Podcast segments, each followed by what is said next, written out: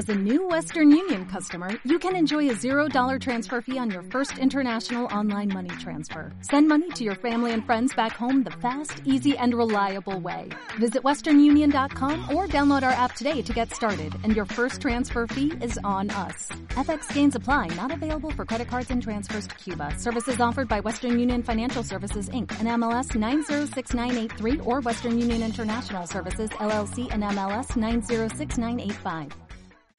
Hola, bienvenidos y bienvenidas una semana más al podcast de Ciclismo Evolutivo. Ya sabéis, el podcast donde unimos práctica, ciencia y experiencia para hablar sobre entrenamiento, nutrición, psicología y bueno, en definitiva, todo lo relacionado con el rendimiento y la salud en ciclismo. Y precisamente de ciencia vamos a hablar hoy, de ciencia de su aspecto general, y es que vamos a tratar de ayudar, de echarle un cable a esta ciencia que tenemos en un estado moribundo de tantos parásitos y de tantas malas praxis o malas prácticas que hay en torno a ella. Entonces, en el episodio de hoy quiero, pues sí, no me importa, criticar algunas metodologías, algunas cosas que rechine en muchos oídos, pero sé también que a muchos otros les va a encantar. ¿A quiénes? A los buenos investigadores, a los que están ahí, a los que entienden tanto las fortalezas como las debilidades de la ciencia y llevan años, años haciendo carrera en las universidades o en el ámbito privado, persiguiendo la verdad de una forma aséptica, siendo conscientes de sus limitaciones, de la ignorancia también que tenemos y de cómo la única forma de progresar en la ciencia es a través de la falsación y de la duda.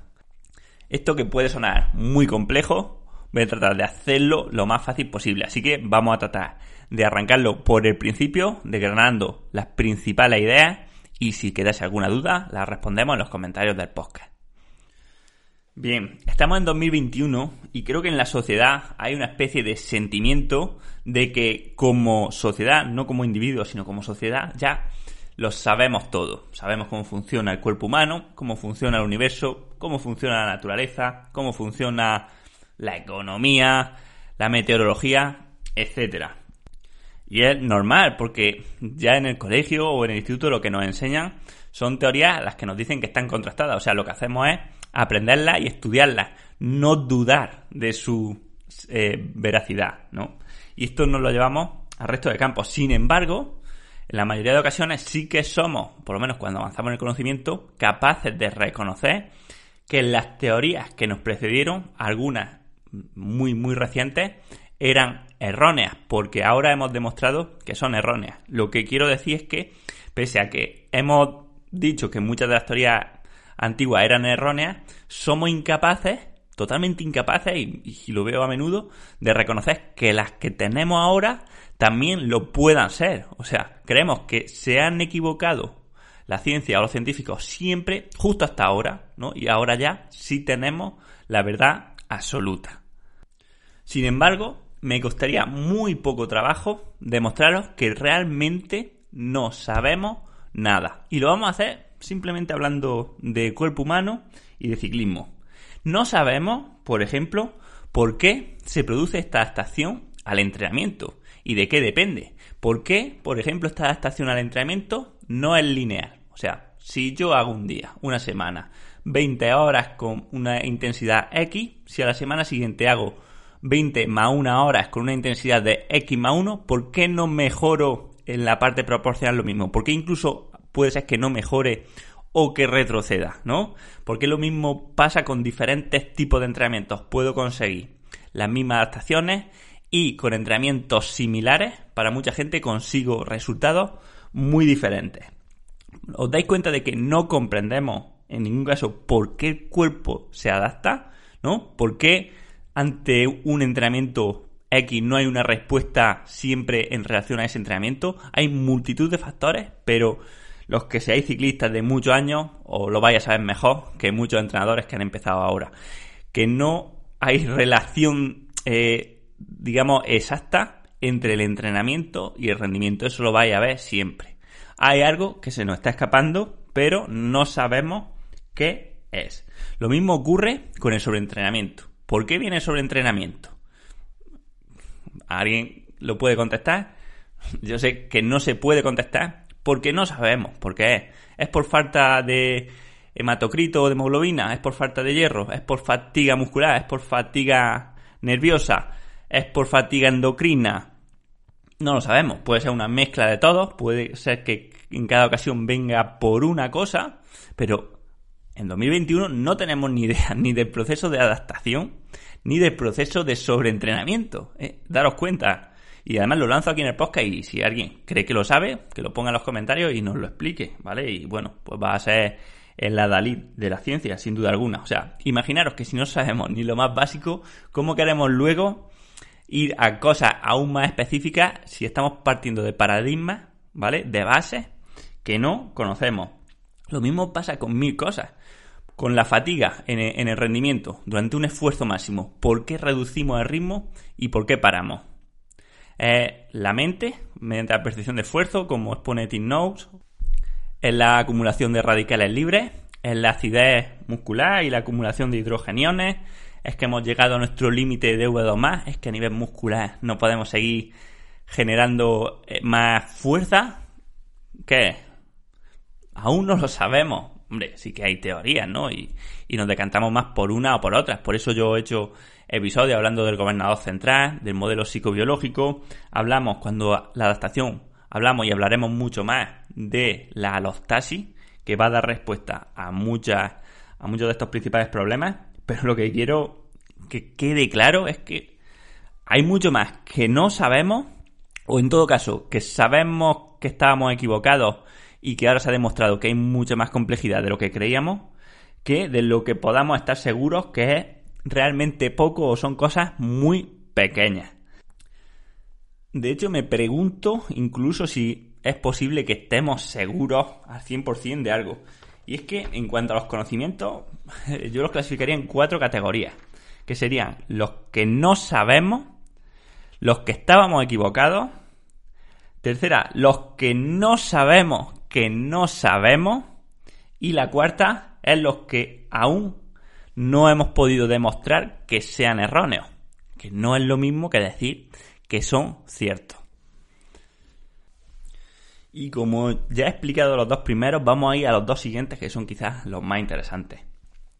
Por un lado están las cosas que no sabemos, que no sabemos, ¿vale? Este juego de palabras es muy bueno porque, claro, no podemos, digamos, ser conscientes de que estamos, estamos en lo erróneo hasta que no descubrimos algo nuevo que da lugar a la comprensión de un fenómeno que no teníamos ni idea de que existía en el universo, pero que cambia todo lo conocible. Esto, por ejemplo, lo estamos viendo al ver la grandísima importancia e influencia que tiene, por ejemplo, lo que es los pensamientos y las emociones en el organismo humano. El cerebro controla el organismo hasta un punto que no nos podemos ni imaginar. De hecho, el poder que tienen tanto los placebos como los nocebos en la salud y en el rendimiento cada vez se está estudiando más y es abismal, ¿vale? O sea, Estamos hablando de que el poder que puede tener un placebo puede ser mayor al que puede tener un buen plan de entrenamiento eh, para un día determinado. De hecho, estuve leyendo ayer sobre unas cosas muy curiosas que están empezando a aparecer en revistas científicas y en revistas médicas. Y son dos súper interesantes. Por un lado, me pareció impresionantemente curioso un tema de que hablaban de que personas que tenían personalidades múltiples podían tener una personalidad en la que eran diabéticos y otra en la que no eran diabéticos. Y lo curioso es que cuando tenían la personalidad, cuando ellos se creían que eran diabéticos, su cuerpo se comportaba exactamente como el de un diabético, le aumentaba el azúcar en sangre y eran incapaces de secretar insulina. En cambio, cuando tenían la personalidad que no eran diabéticos, demostraban que su páncreas funcionaba de forma normal, asimilaba bien las comidas y su glucosa plasmática estaba normal. O sea, daros cuenta hasta qué punto, de, hecho hay más ejemplos de esto, hasta qué punto la mente guía nuestra salud. ¿Vale? O sea, uno se puede creer enfermo y enferma. Uno se puede creer que le están dando la solución a su enfermedad, aunque sea un placebo, y se puede producir la solución a esta enfermedad. No digo que toda la enfermedad sea mental, ¿vale? Ni que toda se pueda curar con placebo, pero que es algo a tener muy en cuenta y hay algo que en la visión mecanicista del cuerpo humano, de esa gente que ve el cuerpo humano como parte, como si fuese un coche, se está perdiendo. Y luego también había otra cosa súper interesante que esto tampoco somos capaces ni de, ni de echar cuenta y es que se ha visto como en gente que ha tenido trasplantes de órganos, o sea, que han recibido un trasplante de un riñón, de un hígado, etcétera, han empezado como a tener comportamientos y recuerdos de la persona donante que de ninguna forma es achacable al azar o a que se hayan podido lo hayan podido aprender de alguna otra forma, o sea, con conocimientos sobre fechas, sobre lugares, sobre sitios que parece que estaban, digamos, eh, intrínsecamente relacionados con la persona donante, o sea, con el órgano. O sea, aunque ahora creemos que el cerebro es el único cuerpo que almacena información o el único cuerpo pensante del organismo, puede ser, y al final estos son suposiciones, yo no digo que yo tenga la razón, pero daros cuenta de que como no sabemos lo que no sabemos, parece que puede ser que el resto de órganos formen también parte de la red neuronal donde almacenamos información o,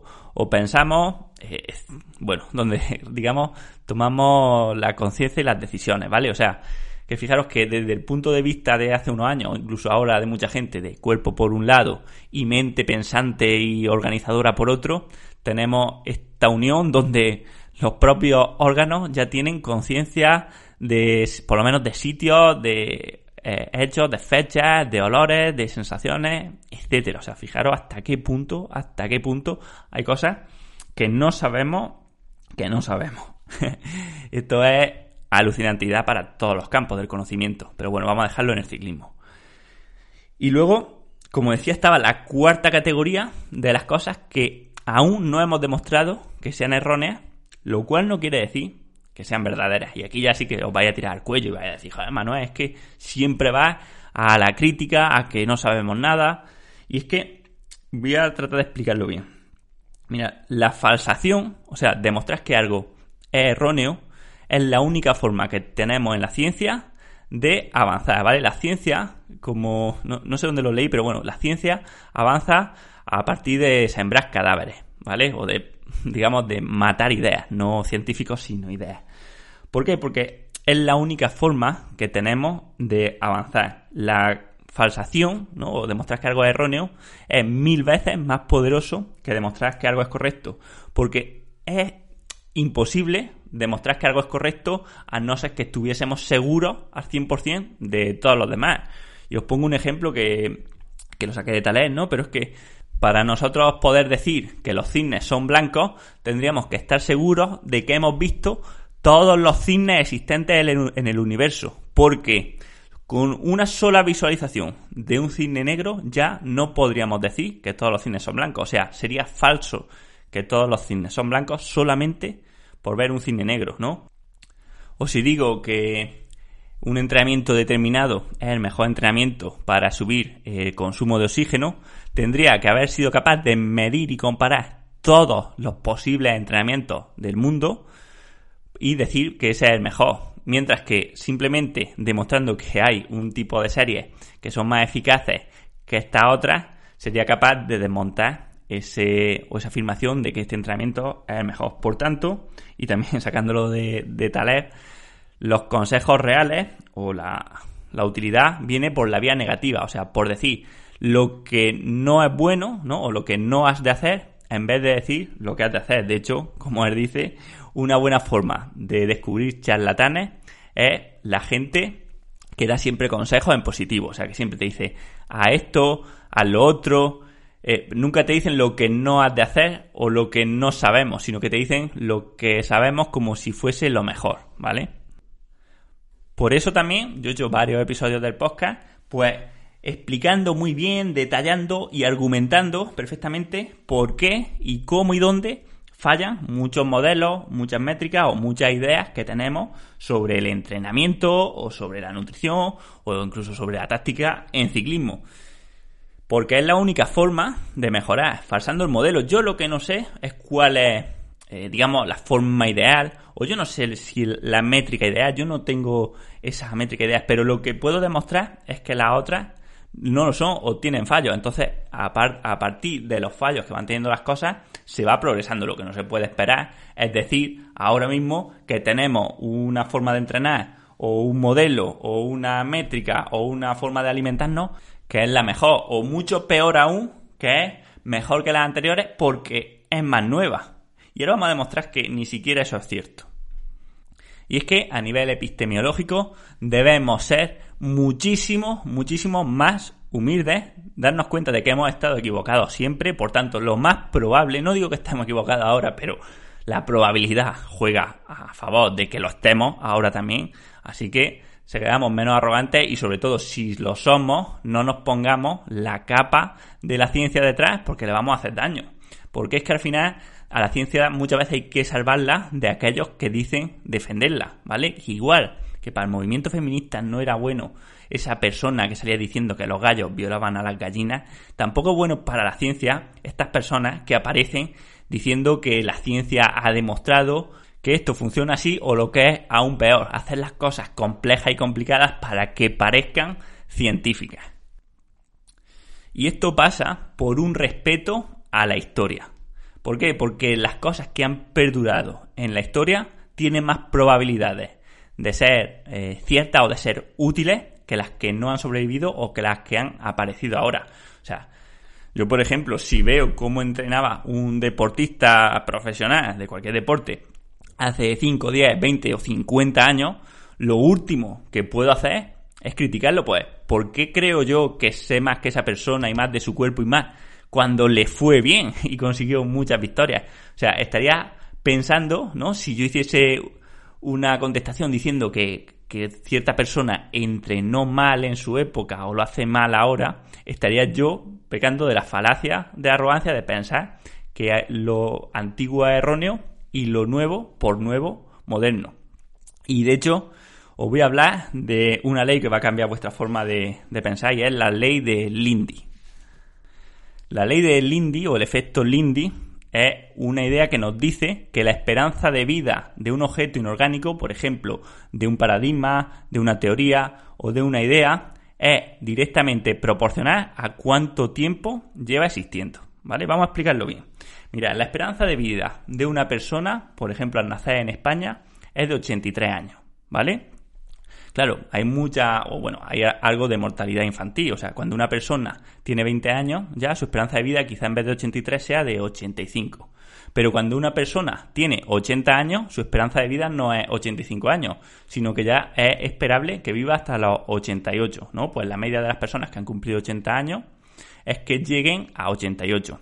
Pero si esa persona llegase a 88, su esperanza de vida no sería 88, que se va a morir al día siguiente, sino que sería seguramente 89 y medio, ¿no? Pues de la gente que cumple 88 años, la media es que lleguen luego a 89,5. Si llegas a 89,5, su esperanza de vida sería de 89,8 y así sucesivamente. O sea, la esperanza de vida es finita y cuanto más vive, luego cuanto más vivimos, menos esperanza de vida nos queda. Pues bueno, el efecto Lindy ah, diría que con las ideas, con las obras, con los paradigmas, ocurre al contrario. Y es que cuanto más tiempo lleva existiendo algo, más probable es que siga existiendo en el futuro, porque digamos que está más demostrado su utilidad o su calidad, ¿no? Por ejemplo, esto se hacía con las obras de, de literatura. O sea, la Biblia que se lleva leyendo 2000 años, creo, o por ahí, pues es mucho más probable que se siga leyendo dentro de 2000 años que, eh, por ejemplo, Harry Potter, que se lleva leyendo 20 años, incluso aunque ahora haya mucha más gente que lee Harry Potter que la que lee la Biblia. Inventos como la rueda, que tiene más de 5.000 años, o incluso el tenedor, que tiene unos 3.000 años, fijaros que simple, es mucho más probable que se sigan utilizando dentro de otros 2.000 años que, por ejemplo, inventos realmente nuevos, como pueda ser unos auriculares o un teléfono móvil, ¿vale? O sea, es mucho más probable que dentro de 2.000 o de 3.000 años sigamos utilizando ruedas en los coches a que utilicemos, por ejemplo, piernas biónicas, ¿vale? Bueno, esto, aunque no siempre se va a dar, lógicamente, todas las cosas llegan a un fin, pero en regla general ocurre muy bien, ¿no? Y esto, aplicado a las ideas de la ciencia y a las ideas del ciclismo, es lo mismo. O sea, Cuanto más tiempo lleve existiendo una idea o un método de entrenar, un, cualquier cosa, una metodología, sin haber sido falsado, más probable es que esa o que esa metodología sea correcta o por lo menos sea más acertada y que por tanto se siga usando en el futuro. Así, por ejemplo, el modelo trifásico de Hill que estamos utilizando hoy en día y que, que se ha demostrado totalmente cierto, ¿no? Con nuestros dos umbrales y nuestras tres zonas de trabajo, para algunos autores cuatro, es mucho más probable que siga existiendo en 2060 que, por ejemplo, pues las teorías de FTP y de W', que serán sustituidas por otras seguramente más potentes. El entrenamiento polarizado que se lleva haciendo pues desde hace más de 80 años, por lo menos, quizá mucho más tiempo, es más probable que se siga utilizando de forma eficaz dentro de 100 años que, por ejemplo, nuevos métodos de entrenamiento basados en Dios sabe qué. Lo mismo puede ocurrir con el trabajo de, de fondos de alto volumen y baja intensidad. Y es que si llevamos miles de años, o casi casi millones de años, realizando muchísima actividad física de larga duración y baja intensidad, lo que se llama, entre comillas, cardiocrónico por algunos, pues es mucho más probable que dentro de 50 o de 100 o de 200 años se demuestre y se siga utilizando los altos volúmenes con baja intensidad a que ese lugar lo ocupen pues entrenamientos tipo HIT o tipo CrossFit o periodizaciones inversas, etcétera, ¿vale? Si los deportistas, por ejemplo, de resistencia llevan haciendo con éxito modelos polarizados y dándole mucha importancia al volumen durante muchos años, y es porque han tenido éxito con ello. Por tanto, las metodologías que llevan existiendo durante mucho tiempo han probado o han pasado la prueba empírica más importante que hay, que es el paso del tiempo. Lo mismo ocurre en múltiples campos. Cuando hablamos del entrenamiento en ayunas, siempre me preguntan la gente, ¿es bueno, es malo el entrenamiento en ayunas? Parece que puede ser malo. Mira, yo la verdad no sé exactamente cómo funciona cada pieza del organismo. O sea, para decir que el entrenamiento de ayunas es malo o incluso para decir que es bueno, debería conocer todo, exactamente cómo funciona perfectamente todo el organismo y cuando yo supiese exactamente todo sobre el organismo podría decir esto es bueno o esto es malo. Sin embargo, siendo más prudente, lo que haría es decir, vamos a verlo mediante una prueba estadística de la probabilidad de que sea bueno o la probabilidad de que sea malo algo que lleva con nosotros desde que aparecimos como especie, ¿no? Algo que llevamos realizando durante cientos de miles de años, es más probable que tenga una función, incluso aunque nosotros no la viésemos, es más probable que sea acertado que algo que ha aparecido hace 100 años, que es, o, hace 50 años, que es comer siempre antes de correr, ¿no? O, eh, comer cada tres horas al día, ¿no? Es, es mucho más probable que algo que no nos ha matado durante miles de millones de años tenga una función útil que algo que ha aparecido hace 50 años. Aunque ahora haya gente que piense que puede ser malo, ¿vale? Y esto se aplica a todo lo evolutivo, ¿vale? Y por, esto, por eso, en parte, este podcast se llama ciclismo evolutivo. Porque los ejercicios, la forma de comer, la psicología, todo lo que hemos tenido durante cientos de miles de años, es mucho más probable que sea beneficioso para nosotros que lo que ha aparecido ayer, como quien dice.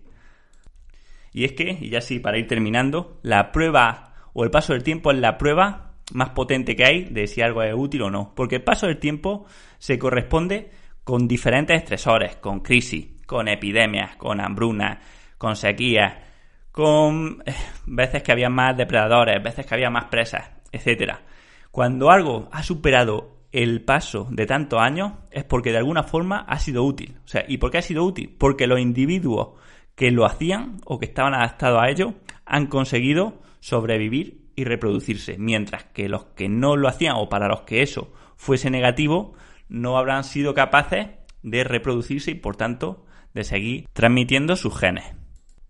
Y lo mismo con las cosas inorgánicas. Cuando un invento como la rueda consigue pasar tantísimos y tantísimos años siendo útil es porque su utilidad es tan alta que lo esperable es que siga siendo mucho más útil que las cosas que han aparecido ahora, porque ha, pasado la invención de un montón de cosas sin que su utilidad se haya visto desgastada, sino quizá aún más, mm, siendo aún más importante. O sea, seguramente la rueda sea más importante en 2021, ¿vale? Que en, el año cero o en el, o en el 100 después de Cristo. Bien, Y para terminar con el podcast, quiero leeros una frase que va a dar respuesta a la gran parte de problemas o de dudas que veo o que recibo pues, en torno a temas sobre entrenamiento. Y esta frase dice así. Hay miles de métodos, pero solo unos pocos principios. Quien entiende los principios podrá elegir sus propios métodos. Quien ignora los principios fracasará con cualquier método.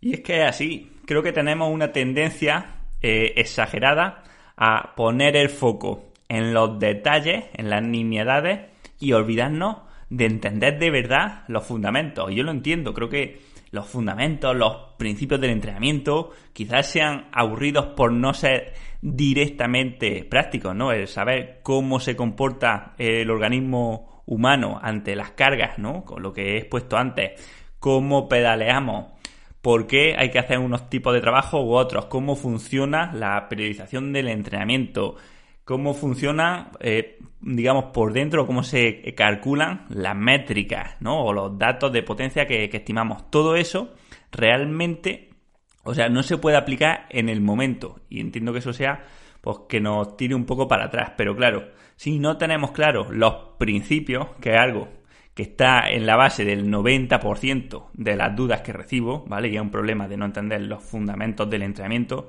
pues si no, hacemos, no entendemos los fundamentos, ¿cómo queremos eh, luego hacer un entrenamiento adecuado a cada persona sería totalmente imposible porque al final dentro de unos principios podemos dar la solución adecuada a cada persona, ¿no? Igual que un médico, si conoce cómo funciona el cuerpo humano y conoce la medicina, sabe de ello, podrá aplicar el tratamiento adecuado a cada persona que no va a ser el mismo para uno o para otro, ¿no? En cambio, esa persona que solamente sepa de tratamientos, pues no sabrá aplicar uno u otro en función de la casuística o de la enfermedad diferente de cada persona porque no va a comprender cómo funciona el cuerpo y qué función realiza cada medicamento, ¿no? Pues en el entrenamiento sería lo mismo. Normalmente los problemas vienen por la falta de conocimiento general de cómo funciona el cuerpo. Y yo sé que es muy tentador empezar a hablar pues de cosas súper novedosas que parece que van a arreglar el mundo, ¿no?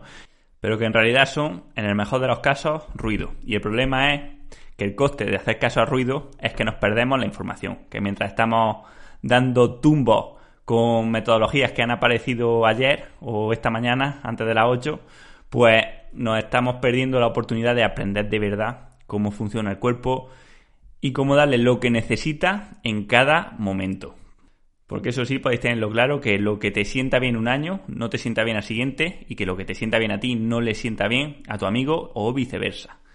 En el entrenamiento hay que ajustar la dosis específicamente a cada paciente y a las circunstancias de cada persona.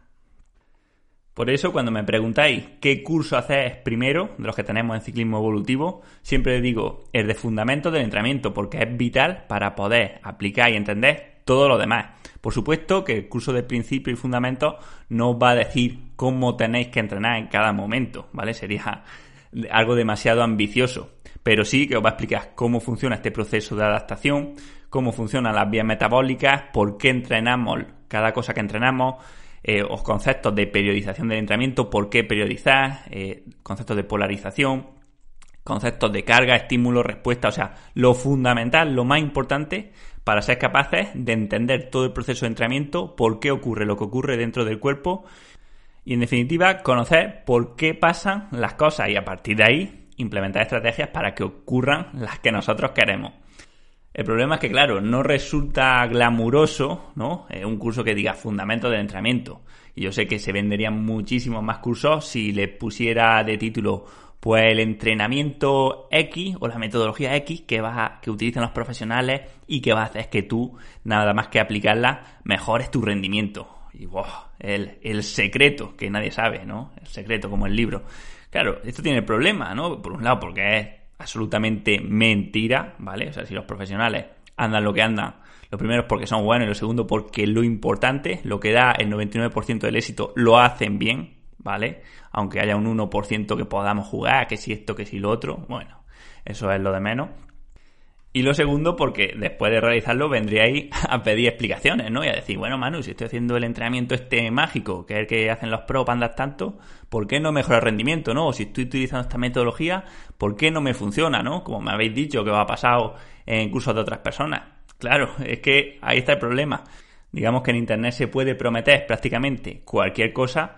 Luego, otra muy diferente es aterrizar eso en la práctica real y que funcione, ¿vale? Por eso en Ciclismo Evolutivo tenéis reseñas totalmente genuinas de los alumnos que hemos tenido en cada curso, donde ahí podréis ver si les ha resultado útil o no. De hecho, que mejor muestra que llevamos por un 77% de personas que han repetido con al menos dos cursos. Así que si queréis profundizar, como siempre, pues echarle un vistazo a los cursos y para terminar, pues deciros que tenemos un grupo de Telegram donde vamos compartiendo información sobre, no solamente sobre mis podcasts, sino de otras personas, eh, artículos, vídeos, reflexiones, en fin, en definitiva, todo lo que me parezca útil sobre entrenamiento lo vamos poniendo por ahí, por el grupo de Telegram.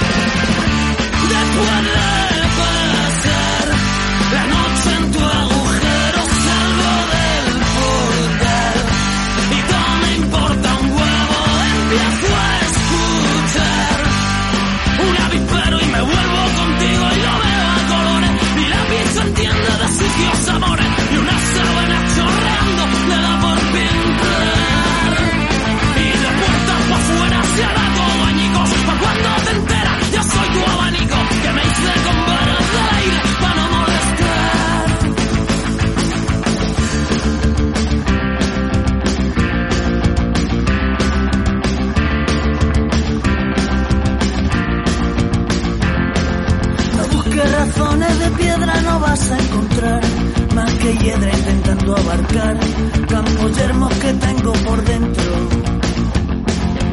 Barro y manchitas muy secas que dan que pensar, adoquines que están por pisar, pisotones haciendo senderos.